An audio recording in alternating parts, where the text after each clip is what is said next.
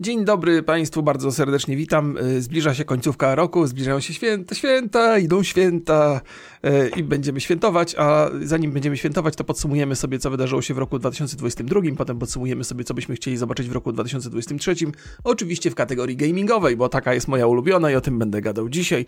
Opowiem Państwu o grach, które grało mi się najlepiej w roku ubiegłym. Miałem takie przypuszczenie, że się trochę nudziłem w tym roku w kwestiach gamingowych, były takie momenty, że nie miałem co robić, no i przez to zacząłem robić jakieś komentary, niespecjalnie udane i pewnie część z Państwa cierpi z tego powodu, no ale cóż, jak się nie ma co się lubi, to się lubi co się ma. Przed Państwem lista gier, które dla mnie były najciekawsze. Być może część pominąłem tych, które były najciekawsze. Ale może nie. Zanim przejdziemy dalej, to... I uwaga, nie jest to reklama. Na gry online powstały dwa plebiscyty. Jeden na najbardziej ciekawą grę z roku mijającego i jeden na najbliższy rok. W zasadzie to możecie sobie 3 tytuły wybrać. I ja się skorzystałem sobie z tej listy, żeby wyszukać rzeczy, które mi się podobały. To jest bardzo duże ułatwienie, że wszystko było jasne. To nie ma żadnej współpracy. Ja cierpię na nieustającą sympatię do gry online. I w związku z tym faktem te sympatie od czasu do czasu Państwu przekazuję, więc oddajcie swój głos. Wasz głos się liczy. Może nie zmieni jakoś bardzo rzeczywistości, ale przynajmniej zagłosujecie. I zapraszam do listy swojej. Będzie tu pozycji więcej niż 3, ale niewiele więcej. Tak ze 3 razy więcej. Zapraszam. Kolejność na mojej liście ma znaczenie. Na samym końcu będą pozycje, które sprawiły mi najwięcej przyjemności, dostarczyły najwięcej frajdy, o których będę się najcieplej wypowiadał. Zaczniemy sobie natomiast od Evil West i idąc tutaj za krótkim wpisem gry online, opowiem Państwu tak. Evil West to gra akcji autorstwa polskiego studia Flying Wild Hog. Historia osadzona została w alternatywnej wersji Dzikiego Zachodu, w której świat opanowały wampiry. Główny bohater należy do tajemniczej organizacji walczącej z potworami. I to jest tyle, co gry online miało nam tutaj do przekazania. Ja natomiast ze swojej strony dodam parę rzeczy. Jest to gra przede wszystkim polska i to jest jeden z głównych powodów, dla których ona znalazła się na mojej liście, ale także ona jakościowo jest całkiem dobrze wykonana. Ma mnóstwo staroświeckich rozwiązań, staroświeckich mechanik, ale to jest taki, powiedziałbym, coś a la God of War. Taka jest struktura gry, ona się dzieli na cutscenki, dzieli się na przygody bitewne, dzieli się na przygody eksploracyjne, rozwiązywanie zagadek, plus walka, która jest zacnie zrobiona. Więc wszystko, każdy ten segment w tej grze ma swoje plusy, miewa też swoje minusy, ale tak czy inaczej od początku do końca przeszedłem tę grę z pewną przyjemnością, interesowała mi historia, są świetnie zrobione cutscenki, jest fajnie zrobiony system walki, walka jest trochę czasami upierdliwa, bo momentami niektóre areny trwają zbyt długo i ręce mi się męczyły od tego ciągłego wymachiwania rewolwerem i pięściami, więc to może delikatny minus, ale tak czy inaczej moim zdaniem pozycja całkiem udana. Jeżeli kiedyś będziecie mieli okazję zagrać, to polecam gorąco, gwarantuję, że będziecie się dobrze bawili. Zwłaszcza jeżeli ktoś lubi ten taki dziwny, dziki zachód. Wydaje mi się, że to nie jest przesadnie setting popularny, ale historia o wampirach i o kowbojach, czemu nie? Czemu nie? Jeżeli o mnie chodzi, to weszło całkiem dobrze. Na YouTubie nie weszło całkiem dobrze. Tak wiem, że Państwo to oglądali z pewną niechęcią, ale nie szkodzi. Gra, którą przyszedłem, zaliczam na plus. Jest u mnie na liście całkiem niezłych gier 2022 roku. The Callisto Protocol. Survival, horror, science fiction, w którym trafiamy do ulokowanego na księżycu Kalisto więzienia opanowanego przez krwiożercze mutanty. Ta wielki spoiler na samym początku. The Callisto Protocol jest dziełem studia Striking Distance, założonego przez weteranów, którzy wcześniej czuwali nad serią Dead Space. I czuwali nieźle nad Dead Space'em.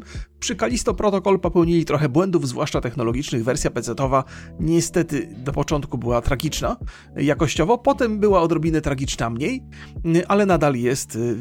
Wiele pozostawia niestety do życzenia. I to jest taki bardzo nieprzyjemny aspekt czasów obecnych, gdy te gry technologicznie są bardzo niedopracowane, zwłaszcza na PC-ta. Na konsoli działało nieźle od samego początku, zwłaszcza na PS5, Xbox miał jakieś tam problemy, więc tak czy inaczej technologiczne problemy to jest coś, co przy tej grze będzie mi się przypominało za każdym razem, ale uważam, że historia jest całkiem zacnie opowiedziana, chociaż właściwie przewidywalna do bólu, tam nie było nic, co mogłoby mnie gdzieś po drodze zaskoczyć, ale ciekawie zarysowane postacie, Mogłyby być lepiej, ale cała filmowość tej opowieści jest czymś, co do mnie przemówiło, więc ta gra znalazła się u mnie na liście, jest ambitna, jest ciekawa, kolejna, którą przeszedłem, horror, co mi się nieczęsto zdarza i zdecydowanie ma potencjał. Podobało mi się to filmowe podejście do tej realizacji, to, że aktorzy tam występują znane twarze trochę. Ja lubię, kiedy ten świat filmu i gier się przenika. Gdyby technologicznie nie było problemów, to pewnie znalazłaby się u mnie wyżej na liście. A gdybym się miał tak zastanowić, to jest mi łatwiej wymienić wady tej gry niż zalety, ale tak czy inaczej uważam, że jest to projekt ambitny. Chciałbym, żeby deweloperzy szli w tę stronę, szlifowali swoje umiejętności i następnym razem wydali produkt odrobinę bardziej gotów technologicznie, i być może bardziej angażujący fabularnie. Właściwie to nie wiem, czemu ta gra jest u mnie tutaj. Może dlatego, że skończyłem ją całkiem niedawno? Tak, uważam, że jest całkiem zacna. Rycerze Gotham, czyli Gotham Knights. To RPG akcji, rozwijające pomysły z serii Batman Arkham. Do wyboru są 4 postacie z unikalnymi zdolnościami, które eksplorują miasto o otwartej strukturze, wypełniają zadania oraz rozwijają swoje statystyki. Jest kolejna produkcja, przy której być może powinienem się dłużej zatrzymać na wadach niż na zaletach. I jak tak patrzę na tą listę z tego roku, to sporo jest gier takich, gdzie mają sporo wad. Może właśnie tym rok 2022 się charakteryzował, że większość gier, która wychodziła, to na premierę miała technologiczne problemy. Gotham Knights to jest rzecz, która mi się bardzo spodobała, mimo tych wszystkich rzeczy, mimo tych wszystkich problemów, spadków klatek i na PC-cie i 30 klatek na konsolach nowej generacji, to jest w ogóle beznadziejna sprawa, ale zaczynam się z ogromnym smutkiem i zażenowaniem do tego przyzwyczajać, ale uważam, że historia była całkiem zacna, ja uwielbiam te superbohaterskie rzeczy, nawet jeżeli są godne krytyki. Dobrze mi się grało tymi postaciami, one są zróżnicowane, relacje między nimi są ciekawe, rozmowy w bazie, gdzie nasi bohaterowie się spotykają, są całkiem fajnie zrobione. Ta warstwa fabularna jest jak najbardziej do przyjęcia. Warstwa, która powinna być najważniejsza i która powinna być spadkobiercą świetnych rozwiązań z Batmana, z Arkham Knights, z Arkham Asylum i w ogóle z Arkham. To niestety jest gorsza. Walka jest gorsza, ale mimo to wiem, że deweloperzy chcieli zrobić coś innego, żeby było odrobinę inaczej i ambitniej, ale chyba pogorszyli cały ten system. Przeciwnicy w związku z tym, że są zbudowani na bazie systemu RPG, czyli mają ilość życia jakąś, to z czasem stają się niezwykle upierdliwi, ciężcy do zabicia i trzeba łupać w nich i walki są długie i też męczące i ręce od tego bolą.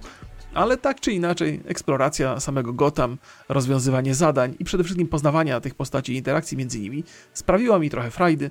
Kolejna gra, którą przeszedłem, jest do obejrzenia na YouTubie. Zachęcam Państwa bardzo, bardzo gorąco do obejrzenia. I taki, proszę Państwa, wyszedł Batman, trochę bez Batmana.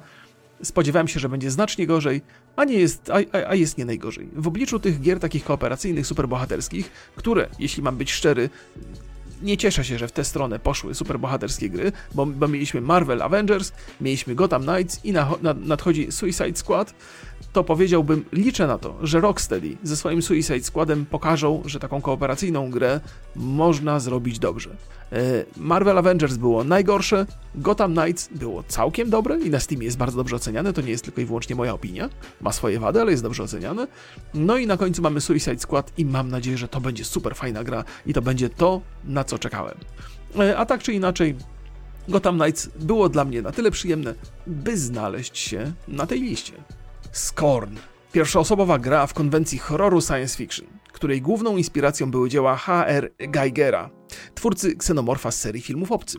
Scorn wrzuca gracza do odrealnionego świata, balansującego na granicy snu i jawy. Och, proszę Państwa, jakże to była ciekawa i nietuzinkowa produkcja, która w zasadzie trudno by ją było nazwać nawet grą w pełni znaczenia tego słowa. I niektórzy w zasadzie obraźliwie mówili, panie, to nawet nie jest gra. Ale ja bawiłem się dobrze. Ona jest niesamowitym polem dla wyobraźni. Eksplorowanie tego świata, podziwianie jego jakości graficznej i wymyślanie tego, co tam mogło się dziać, co się stało, po co my tam jesteśmy, to była przygoda sama w sobie. To jest taka gra, która trochę przypomina pod tym względem książkę, że znacznie więcej się dzieje w tej warstwie wyobraźni niż w przypadku większości innych tytułów. I jeżeli ktoś pozwoli tej wyobraźni płynąć i oddaje się refleksjom, to będzie się tam bawił dobrze. Ja się bawiłem dobrze. I to jest kolejna gra, którą przyszedłem. I kolejna gra, która trafiła na moją listę. Także w związku z tym i możecie ją Państwo obejrzeć na moim kanale. Gorąco polecam. Jestem dumny z tego, w jaki sposób tę grę przechodziłem i z historii, które tam przy okazji opowiadałem. Było strasznie, ale bawiłem się dobrze. I zdecydowanie ta gra jest inna niż wszystko, co mieliście okazję ograć. Na pewno w tym roku, a być może nawet do tej pory. Jest unikalna pod wieloma, wieloma względami. I tak bardzo często chcemy tak bardzo dostać coś unikalnego, że jak to dostajemy, to nawet nie potrafimy tego czasami rozpoznać, że to jest inne. I przystawiamy tę grę do innych z tych samych kategorii i mówimy, tego brakuje, tamtego brakuje, tego nie ma, gra nieudana. Nie, w przypadku Scorna było trochę inaczej. Ona jest tak innowacyjna i tak inna, że czasami jest to nie do przełknięcia, ale jeżeli ktoś się przekona i polubi tę historię, to odnajdzie tam coś więcej niż w typowych grach. Więc Scorn. Ja osobiście bawiłem się nie najgorzej. Call of Duty: Modern Warfare 2 to pierwszoosobowa strzelanka studia Infinity Ward. Gra jest sequelem Call of Duty: Modern Warfare z 2019 roku i tak jak pierwsza część oferuje kampanię fabularną, tryb kooperacyjny oraz sieciowe potyczki PvP przeciwko innym graczom. Serię Call of Duty każdy zna. Ja wypowiem się dzisiaj tylko i wyłącznie na temat kampanii, ponieważ tą grałem od deski do deski i sprawiła mi mnóstwo radości. To jest gra, która fabularnie przypomina średni film klasy B z bardzo przewidywalną fabułą, ale to nie szkodzi, bo nie o to tam chodzi. Chodzi o to, żeby się dobrze bawić i dobrze strzelać, a ta gra gwarantuje to w każdym możliwym aspekcie doskonale. Każda misja różni się od poprzedniej, są różne mechaniki, ciekawe rozwiązania, zmienia się to cały czas, za każdym razem możecie się spodziewać, że zagracie trochę w odrobinę inną grę i jako takie jest to bardzo widowiskowe i to jest taki, jak to Kłas śpiewał piosenkę, to jest taki Michael Bay na każdym kroku, niezwykle ciekawy, widowiskowy i bardzo także niewiarygodny, ale nie szkodzi. Nie szkodzi. Do postrzelania, do połażenia, do poznania tego świata. Fajna sprawa, bardzo atrakcyjny graficznie. Chyba nie uniknęło małych problemów technologicznych na początku, ale to chyba zostało dopracowane. Poza tym zdaje się, że multiplayer przyjął się nie najgorzej. Jako że to jest multiplayer, który tam... Multiplayer ma całą swoją osobną bazę problemów, do których nie będę wracał, więc ktoś mógłby napisać, multiplayer był też słaby, albo multiplayer był doskonały. Był i pewnie jest. Są różne opinie, ale kampania pod wieloma względami wybitna w kategorii specjalnej, osobnej kategorii Call of Duty. W tej kategorii kampania była doskonała wręcz. No i tyle w tej kwestii. Oczywiście kolejna gra, którą przeszedłem. Mój Boże, co za rok wybitny dla mnie tym razem. Możecie sobie Państwo obejrzeć to u mnie na kanale. Jeżeli nie chce Wam się kupować gry tylko i wyłącznie dla kampanii, bo nie warto, bo to jest droga gra, cholernie. I ta kampania teoretycznie jest tylko dodatkiem, którego wcale nie musiałoby być, ta gra by się nadal dobrze sprzedawała. Cieszę się, że ją zrobili. Ja się pobawiłem, postrzelałem i pośmiałem trochę z poczynań naszych bohaterów i bombardowałem i różne rzeczy robiłem w tej grze. Więc jeżeli nie chce wam się płacić tylko po to, żeby zobaczyć kampanię, to proszę bardzo, serdecznie zapraszam. Wzorowo zaprezentowane u mnie na kanale od początku do końca. Dying Light 2 Stay Human. Kontynuacja gry akcji FPP z otwartym światem autorstwa polskiego studia Techland, w której eksplorujemy miasto zniszczone przez wirus zmieniający ludzi w zombie. Dying Light 2 odróżnia się od poprzednika większym naciskiem na elementy RPG z wyborami moralnymi na czele. No, nie poświęcałbym tak dużo uwagi wyborom moralnym. Natomiast gra gameplayowo jest absolutnie cudowna. Na początku nie uniknęła po raz kolejny pewnych problemów technologicznych, ale te rzeczy zostały poprawione z czasem, teraz zdaje się chodzi jak złoto, ale oczywiście nie naprawia to największej bolączki gry, którą jest fabuła. Fabuła jest totalnie dziwna i nie ma sensu absolutnie od początku do końca. Może na początku ma jakiś sens, ale gubi się w trakcie i na końcu dowozi coś, co jest jakimś absolutnym patchworkiem. Jak to się mówi? Patchwork? Może być patchwork. Jest poskładana do kupy nie wiadomo z zupełnie niepasujących do siebie części. I jakoś to udaje w pełni opowiedzianą historię, ale nią nie jest. Ale jeżeli chodzi o to, jak świat został zbudowany, o ciekawostki, które tam się dzieją, o to, że ten świat zachowuje się trochę inaczej w zależności od wyborów, jakich dokonamy, to jest rzecz niezwykle atrakcyjna i fantastycznie się gra w tę grę. Od czasu premiery pojawił się dodatek, nie zaznajmiałem się jeszcze z tym dodatkiem, nie miałem za bardzo czasu, pewnie po niego sięgnę, ale to jest taki świat, do którego można wracać z pewną przyjemnością.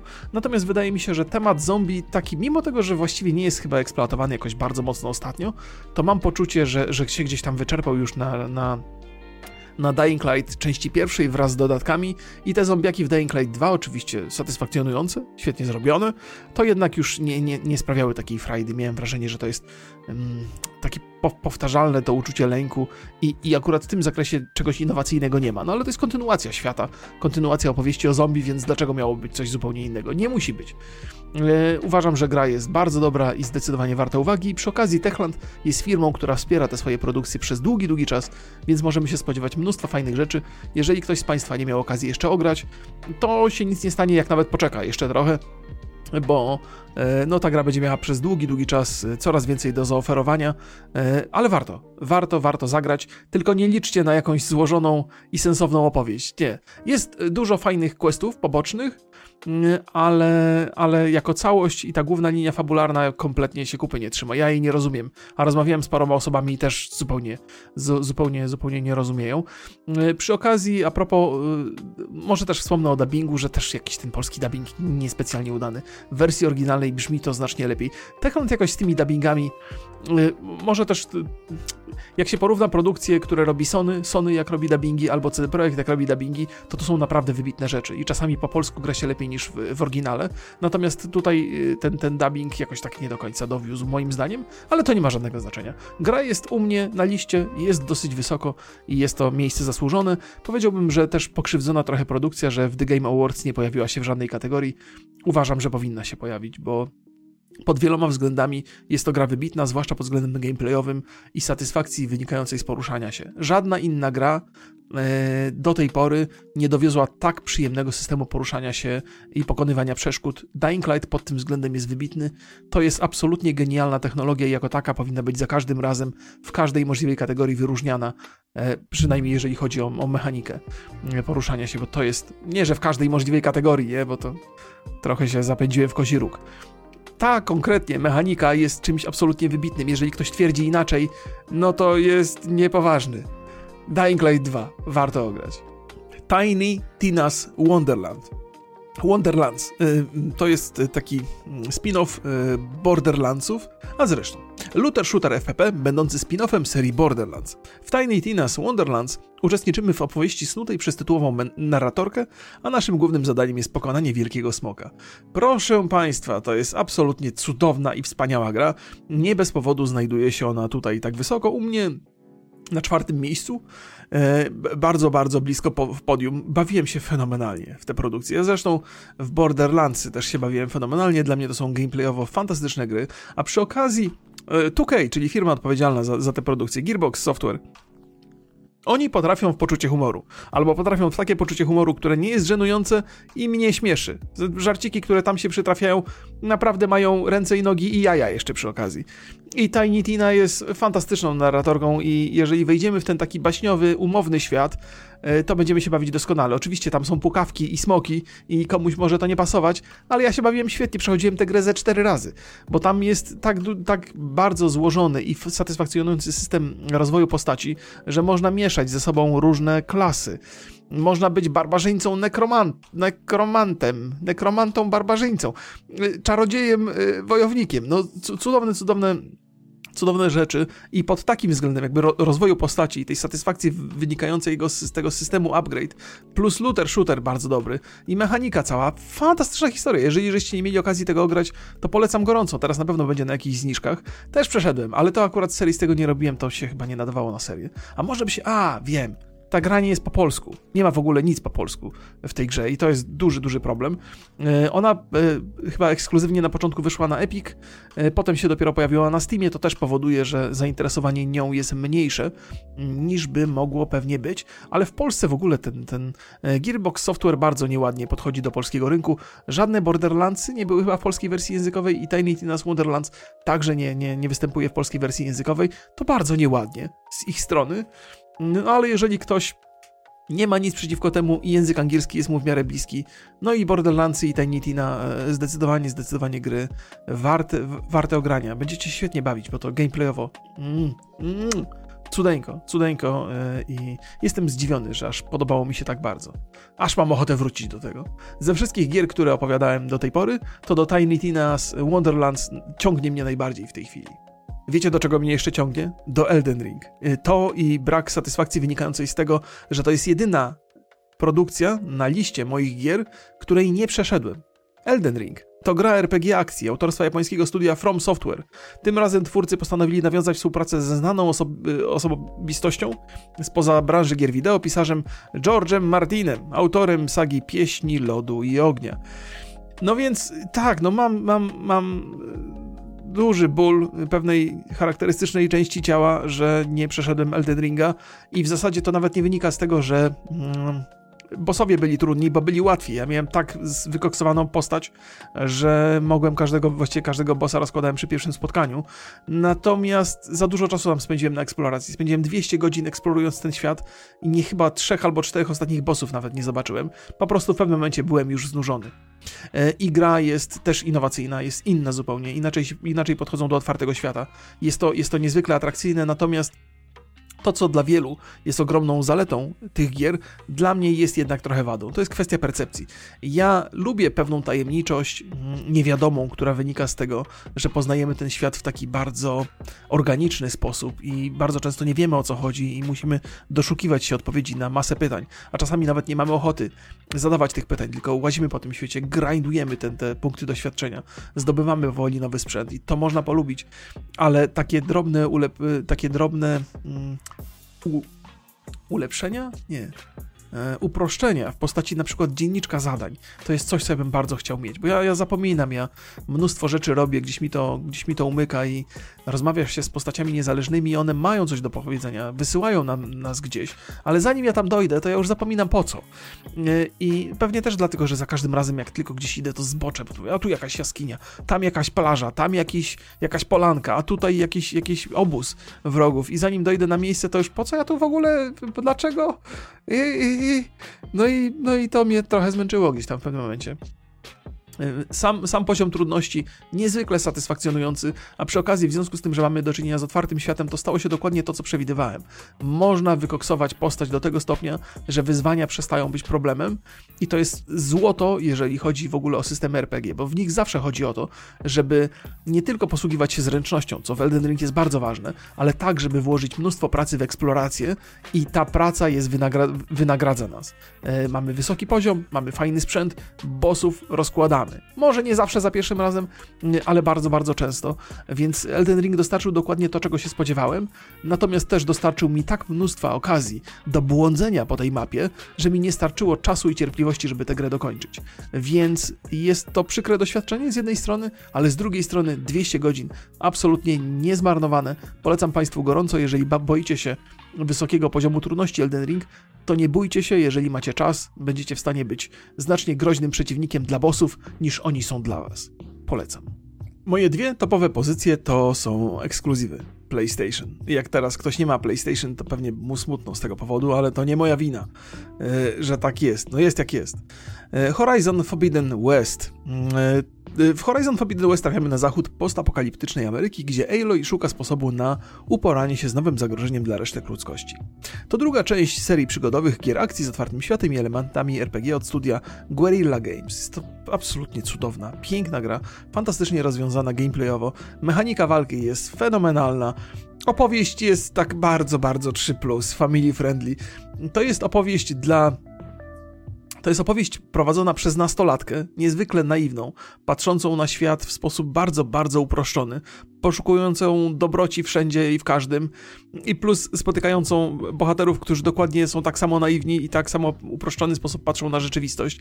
I to jest bolesne doświadczenie dla dorosłego faceta z jednej strony, no ale z drugiej strony i tak można się bawić tym, jak świetnie ten świat został zbudowany.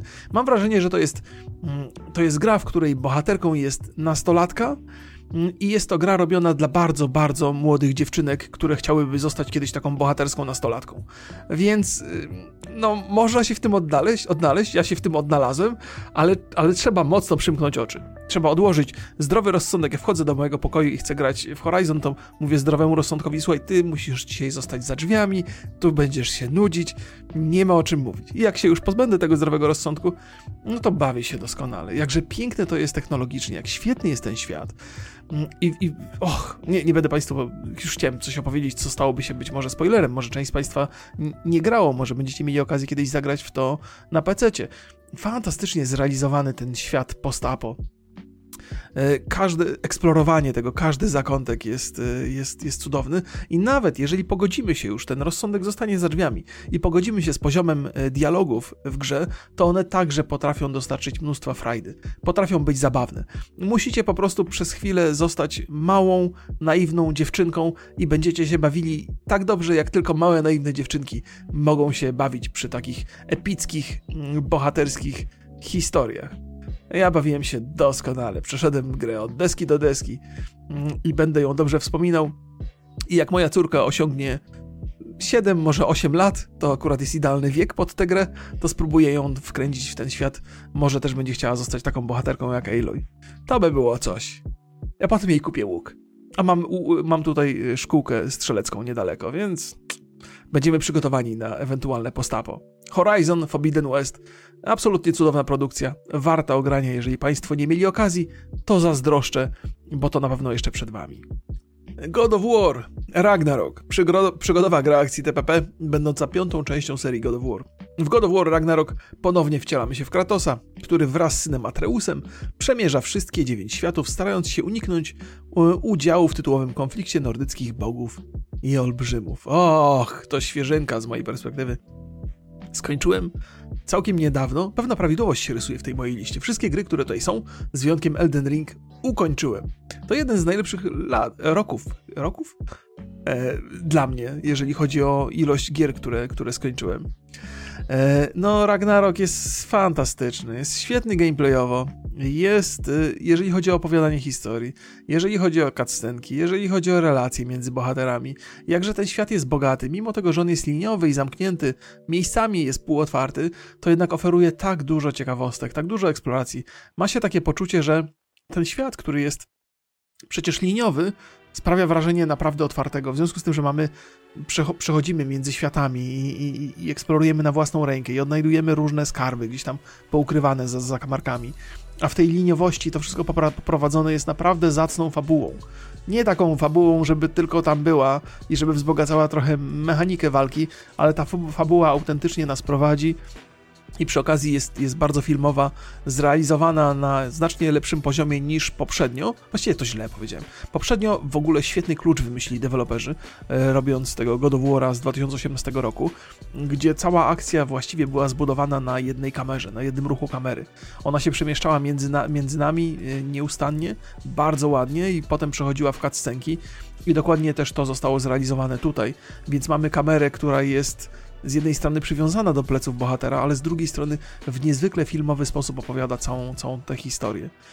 Świetne relacje, to już mówiłem, świetne relacje między postaciami i to nie tylko postaciami naszymi, czyli Kratosem i Atreusem, ale także między postaciami pobocznymi, z którymi się przychodzi nam mierzyć. Relacja między Torem a Odynem, Torem a jego córką, żoną Tora, a córką. To są wszystkie te relacje, mieliśmy okazję poznać. Relacja między Kratosem a Freją, między Freją a jej bratem. To jest, do tego stopnia jesteśmy zaangażowani w tę historię, że nie tylko poznajemy naszych bohaterów i rozumiemy ich i mamy okazję ich poznać, ale także poznajemy te postacie, które nam towarzyszą. Relacje między dwoma braćmi. Jak głęboko można było ich historię odczytać, przejrzeć. To jest coś niezwykłego i to wszystko okraszone niezwykle udanym jakościowo gameplayem. Wszystko to, czego brakowało w jedynce, zostało tutaj wkomponowane w tę opowieść. Lepiej, więcej, dynamiczniej, ciekawiej. A przecież God of War z 2018 był absolutnym i niezaprzeczalnym hiciorem. Ragnarok jest lepszy. Niektórzy czepiają się, że to mogłoby być DLC. Ja wiem. Jest dłuższa niż pierwsza część gry. To już powinno coś znaczyć. Graficznie jest wyraźny postęp, ale może jego się nie odczuwa tak bardzo na gameplayach. Nie wiem, to naprawdę trzeba naprawdę bardzo się postarać, żeby czepiać się czegokolwiek, jeżeli chodzi o Ragnarok. Polecam gorąco. Jeżeli już nie macie siły grać, to oczywiście seria u mnie na kanale, przeszedłem także od początku do końca. Uważam, że seria całkiem udana, z fajną historią i myślę, że miałem okazję coś dodać od siebie także do tej historii. No i to było na tyle. Chyba tych pozycji z roku 2022 było 10. Dziękuję Państwu bardzo serdecznie za uwagę i na koniec oczywiście pytanie, jaka by była Wasza lista top 10, a być może uważacie, że przegapiłem coś w tej liście i nie pytam o Wasze zdanie, o Wasze opinie na temat gier, tylko być może była w tym roku jakaś gra, którą się bardzo zachwycałem, a totalnie o niej zapomniałem. To jest też jakaś szansa, więc może mnie zweryfikujecie tutaj. I przy okazji w tym plebiscycie tutaj, który sobie dobrałem, sięgałem tylko po te gry topowe, to jest te AAA powiedzmy. Być może Evil West był takim trochę double A i Scorn też bardziej, ale starałem się sięgać po te gry z wyższej półki. Indyków w ogóle nie brałem tu pod uwagę, a było parę takich fajnych, nawet w Early Accessie indyków, które ograłem i które sprawiły mi mnóstwo frajdy. Może one się pojawią w plebiscycie na najciekawsze gry na 2023 rok, a może nie. Zobaczymy. Tam będę raczej też sięgał po takie topowe produkcje. Więc to zamyka moją listę, moją opowieść. Pozdrawiam Państwa bardzo serdecznie. Do zobaczenia, do usłyszenia. Trzymajcie się. Hej, hej!